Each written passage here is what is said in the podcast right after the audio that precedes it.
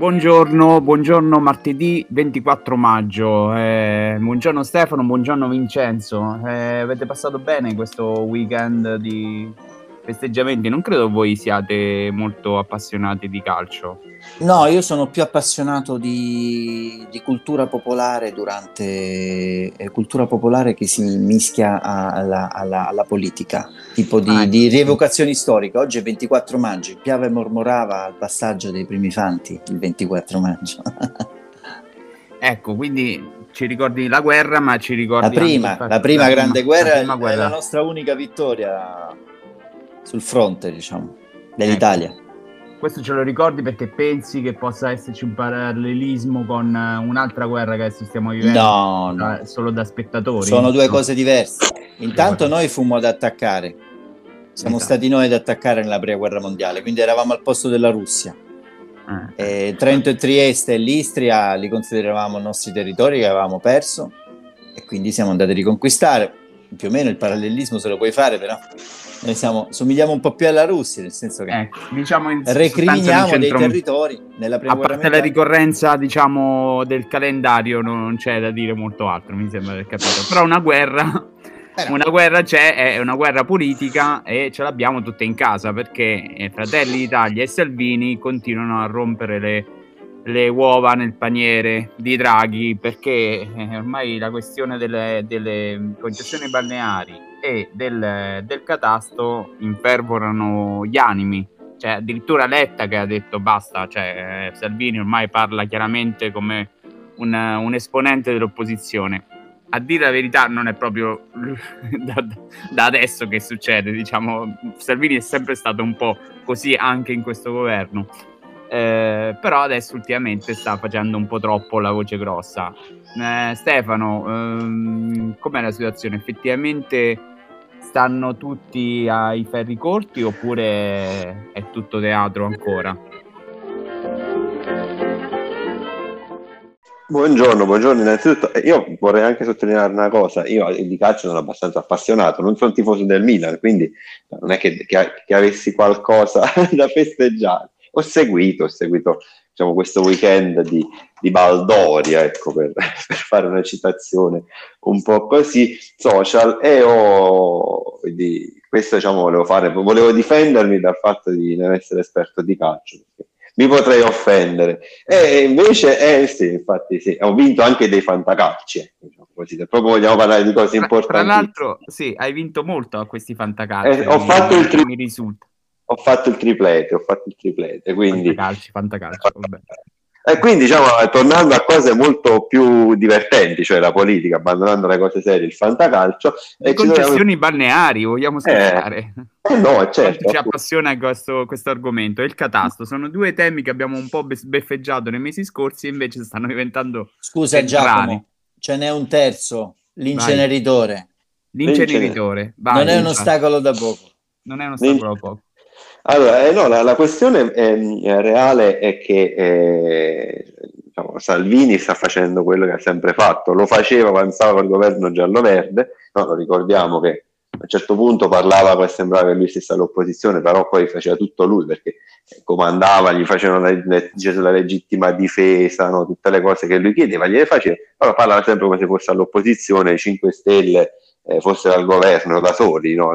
lui non si capiva com'è che fosse ministro in quella fase lì. E la stessa cosa sta facendo con Draghi, solo che sai, è una situazione anche diversa, all'epoca Salvini era più forte, aveva il vento in poppa dei sondaggi, la Lega era in crescita, il Movimento 5 Stelle era più debole, Conte a, prescindere da tutto era più debole perché era un profilo anche, ricordiamo noi, in quella fase semi sconosciuto, quindi aveva più gioco facile a fare l'oppositore in maggioranza, no? questo è un po' il ruolo che fa, che ricopre Salvini, e, e quindi adesso ci sta riprovando, ci sta riprovando e, e ovviamente un po' sta anche un po' sta stufando questa cosa qui a Draghi, perché poi alla fine Draghi, secondo me, sta, sta maturando l'idea di dire oh, ma io se quest'anno ci resto al governo meglio, ma se no, ma che me frega. Ecco, lui non lo direbbe così, ma è un po' questa sensazione, no? anche sulle forzature sul DDL concorrenza.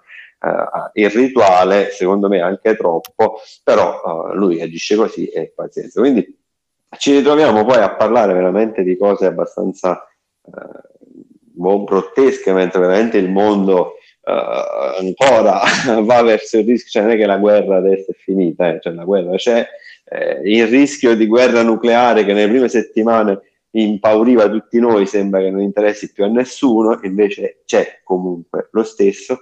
Eh, anche ieri Biden addirittura ha fatto una sortita abbastanza ruvida con la Cina per Taiwan, quindi cioè, tutte queste cose ci sono, però... Questo per, diciamo... per assenerarci, perché giustamente già il fronte sì. europeo era molto...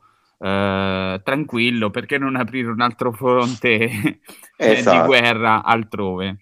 Esatto, e quindi sai, tutte queste cose e, e, e noi litighiamo su catastro e su balneari, tra l'altro diciamo, quella sui balneari diventa quasi una, una situazione, anche questa abbastanza strana, difficile anche da giudicare, no? perché ti ritrovi con un, un fatto, cioè la, la, possibilità che queste concessioni non siano tramandate di padre in figlio come avviene ormai normalmente in Italia, con guadagni irrisori, con uh, situazioni anche abbastanza chiare di mancanza di concorrenza quindi diciamo un minimo di regolamentazione, cioè se io volessi fare l'imprenditore nel, settore balneare io oggi non potrei, proprio, cioè, cioè, c'è un muro. E quindi è chiaro che andrebbe normata questa cosa, solo che in Italia paradossalmente i liberali, cioè, cioè, vabbè non contiamo la Lega, ma quelli che dicono di essere liberali come Forza Italia si oppongono a ad aprire il mercato. E quindi questa è una situazione surreale. E poi non so se veramente se saranno, ci saranno evoluzioni di crisi però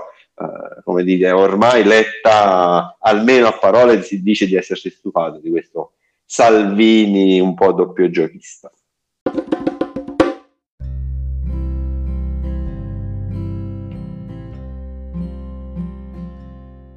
eh, visto che tu dici che Salvini è doppio giochista qui leggendo un po' i giornali di oggi, in particolare mh, mi sono soffermato su un articolo del Foglio, di, di doppio giochisti potrebbero essercene altri, ad esempio Giuseppe Conte, perché appunto in questo articolo eh, del Foglio si, si, dice che insomma Grillo pensa che Giuseppe Conte stia pensando a rompere con il governo e presentarsi alle prossime elezioni, magari anticipate, con un nuovo simbolo. Vincent eh, eh, sta facendo veramente questo gioco. Conte sta provando a, a arrivare allo scontro e fare la fuga in avanti. Tra l'altro, il partito di Conte non è proprio una novità e non è neanche una, un, diciamo, un segreto. Diciamo, già ai tempi del, del, della pandemia si vociferava di un partito di Conte fatto a sua immagine e somiglianza. Ma non, sì, ne abbiamo già parlato e probabilmente ci sarà la scritta Giuseppe Conte nel prossimo simbolo per le politiche che non è stato deciso già in eh, Regione Sicilia, ci saranno delle liste con il suo nome sopra e questo è il punto un po' cruciale, insomma Beppe Grillo e Giuseppe Conte avrebbero trovato l'accordo su, su questa cosa e riusciranno a coniugare la figura di Conte eh, con il Movimento 5 Stelle, perché il Movimento 5 Stelle ormai insomma, il, il, brand 5 Stelle, Movimento 5 Stelle, il brand Beppe Grillo è in discesa, il brand Giuseppe Conte fino ad oggi è stabile ma con punte anche quelle un po' così opache. No, Giuseppe Conte non credo che stia facendo nessun doppio gioco, fa quello che deve fare, quello che, che riesce a fare. Ecco.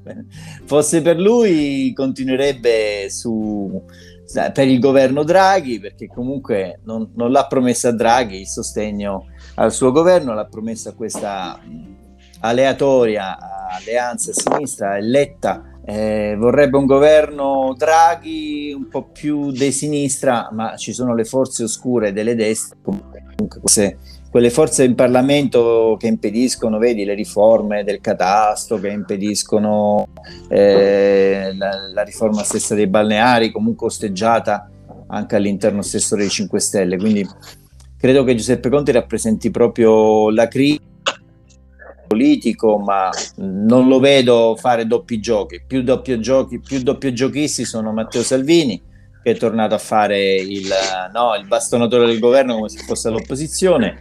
Giorgia Meloni fa il suo mestiere, sta all'opposizione e vedo che cavalcano tantissimo eh, queste posizioni insomma, contro il reddito di cittadinanza. La, per ora comunque sembra Giorgia Meloni l'unica a godere di buoni sondaggi, nel senso che ormai eh, ho visto il sondaggio di Noto per porta a porta, la danno al 22% di due punti sopra il Partito Democratico, naturalmente con le condizioni di oggi, se si andasse a votare oggi. La campagna elettorale di certo è già iniziata, no? sarà una campagna elettorale sotto l'ombrellone, e poi, poi, se il governo resiste deve passare settembre, lo sappiamo, l'abbiamo già detto tante volte. Settembre è il D-Day in cui i parlamentari, di cui molti non torneranno lì nelle, nelle, nelle aule, eh, scatterà il vitalizio e quindi da lì poi ci potrebbe essere un, uno sciolte le righe. La verità è che né Giuseppe Conte né gli altri, né gli altri capi partito hanno, hanno la forza sui loro gruppi parlamentari tranne Giorgia Meloni che compattamente, compattamente aveva fatto votare uniti, aveva fatto dirottare i voti per la Casellati, tornando al Quirinale, al nostro, al nostro mito fondativo. E, non li controlla i propri gruppi parlamentari perché naturalmente gli sono molto fedeli perché rivogliono il posto per le prossime elezioni dove, dove invece Fratelli d'Italia sembrerebbe sembrerebbe eh, sicuramente accrescere la propria forza nelle prossime elezioni. C'è un ingresso, eh, vi segnalo un ingresso o almeno una richiesta di ingresso, non è quella di Zelensky nell'Unione Europea, ma è quella di Giovanni Toti e compagnia, eh, Romani e compagni, di Coraggio Italia nella maggioranza. Eh, hanno portato in dote a Draghi ieri tre voti, eh, tre voti nella commissione industria e quindi potrebbero entrare nella maggioranza. Io sinceramente pensavo che già fossero in maggioranza, invece no, non sono in maggioranza, questa larghissima maggioranza Draghi non conteneva la pattuglia di Toti, avevano portato in dote questi tre voti in commissione industria e quindi penso insomma mh, ci sarà l'ingresso di questa nuova formazione in aiuto uh, a Draghi e quindi servirà aiuto a Draghi per, per, per, far passare queste riforme catasto e balneari che sono poco digeribili. Vedo che comunque un punto di caduta dovrà essere trovato dopo gli appelli ieri di Gentiloni della Commissione europea a cui Draghi non può fare orecchio da mercato e Draghi non è Salvini. Ecco. Con questa forza, eh, Fratelli d'Italia che è così in salute, diciamo, eh, c'è sempre più interesse da parte alcuni di, delle forze, diciamo, limitrofe a farsi candidare proprio con quelli di Fratelli d'Italia, nel senso che sicuramente è la, la compagine che potrebbe assicurare qualche posto in Parlamento, che sarà un Parlamento più eh, piccolo rispetto a quello come, come, lo conosciamo ora, quindi molte delle, delle persone che adesso siedono in Parlamento non potranno eh, sicuramente rientrarci e, e, quindi c'è qualcuno che sta provando a, ad avvicinarsi a quel mondo lì.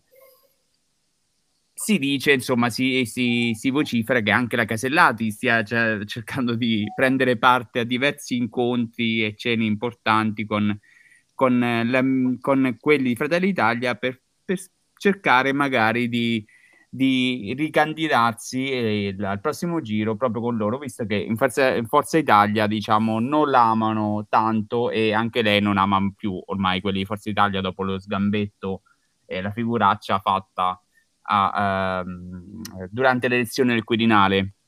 Stefano, l'ultima battuta. Eh, quanti secondo te eh, o chi, se, se, hai qualche nome, sta pensando di fare il salto da, da Forza Italia o dalla Lega a Fratelli d'Italia?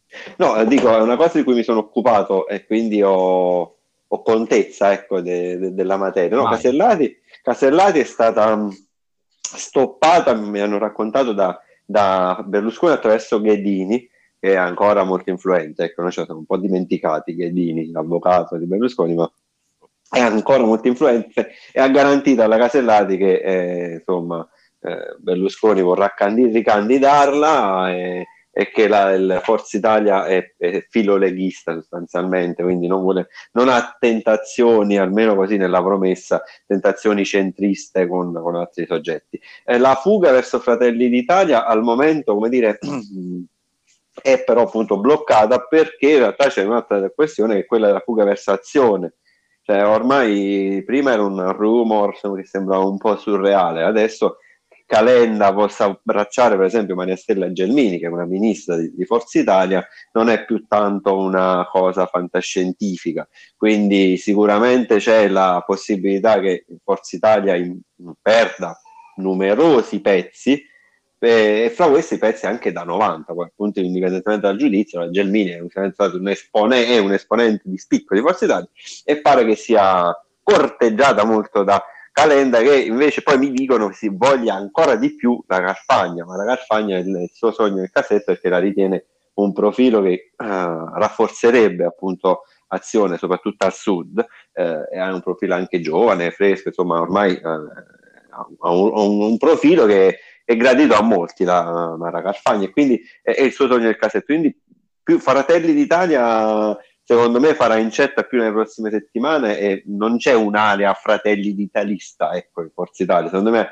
sarà più una scelta alla spicciolata eh, che seguirà l'eventuale partenza della Casellate, ma c'è una corrente molto centrista, quella governista appunto incarnata da Germina e Carfagna che è corteggiatissima da... Uh, da azione e mi dicono appunto ci sono vari deputati, almeno 10-15 deputati interessati, 3-4 senatori ed è una parabola che tra l'altro ha già seguito Osvaldo Napoli che eh, diciamo, non dirà molto a, a pubblico, al, grande pubblico, però è un berlusconiano di lungo corso che in politica insomma ci sa fare, è, è un vecchio volpone, ecco diremmo così, e lui ha capito, ha fiutato l'aria, lasciò Forza Italia è passato per Coraggio Italia con Toti, ma ha capito che non era aria e così ha approdato in azione e potrebbe riabbracciare molti ex colleghi di Forza Italia.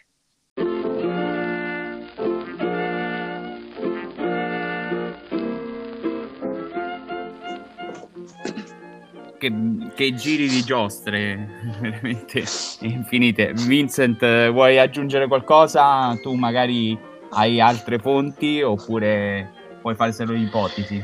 No, per ora a livello locale il, la principale direttiva per, eh, a cui stanno confluendo, in cui stanno confluendo i Fratelli d'Italia è leghisti che vanno su Fratelli d'Italia. Ecco, c'è questo movimento qua, anche perché se guardate bene, vabbè, sarà per...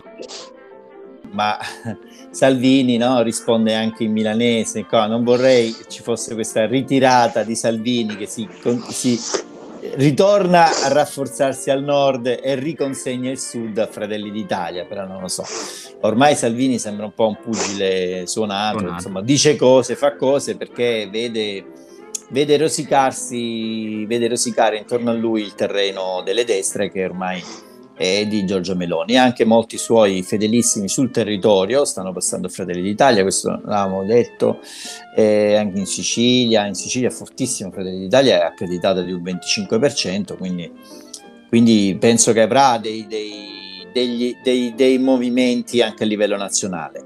Vedo, vedo, noto per ultima cosa che Salvini fa ironia sul fatto che il Partito Democratico pensa alla legge elettorale di DL Zan, no? ieri invece sì una, nel, la, nel botta risposta con Letta, ecco, probabilmente ecco, si dice ci sia un patto tra Fratelli d'Italia, 5 Stelle e PD per portare l'Italia ad un proporzionale to cure, perché adesso diciamo è un proporzionale maggioritario, non si capisce, insomma è una pessima legge elettorale che, che ha una piccola quota di, di maggioritario al 30%, anche se è difficile adesso poi con il ridisegno dei collegi elettorali che dovrà essere comunque fatto perché i parlamentari, come hai ricordato tu prima, saranno di meno nella prossima legislatura. Si potrebbe passare a un proporzionale tout court in maniera che le alleanze poi si formeranno prima Repubblica il giorno dopo del voto, insomma, inizieranno a formare il giorno dopo del voto. Ecco. Penso che comunque per resettare un po' tutto sia anche giusto ripassare la proporzionale, anche se il mio sistema elettorale preferito è il maggioritario secco, quello lì, che nel 94 portò alla vittoria del, mh, mm, del, del fronte di, di eh, capitanato da Berlusconi, ma è così da Forza Italia e Company e Lega, però poi comunque ha regalato un po' di alternanza, no? poi con la vittoria di Prodi negli anni successivi, quindi io penso che il maggioritario sia sempre stato, il maggioritario in particolare il Mattarellum, eh, porta il nome del nostro Presidente della Repubblica, sia stato il, il miglior sistema elettorale che, che, ha garantito comunque alternanza di governo e quindi però insomma, sembrerebbe, sembrerebbe un passaggio sul proporzionale.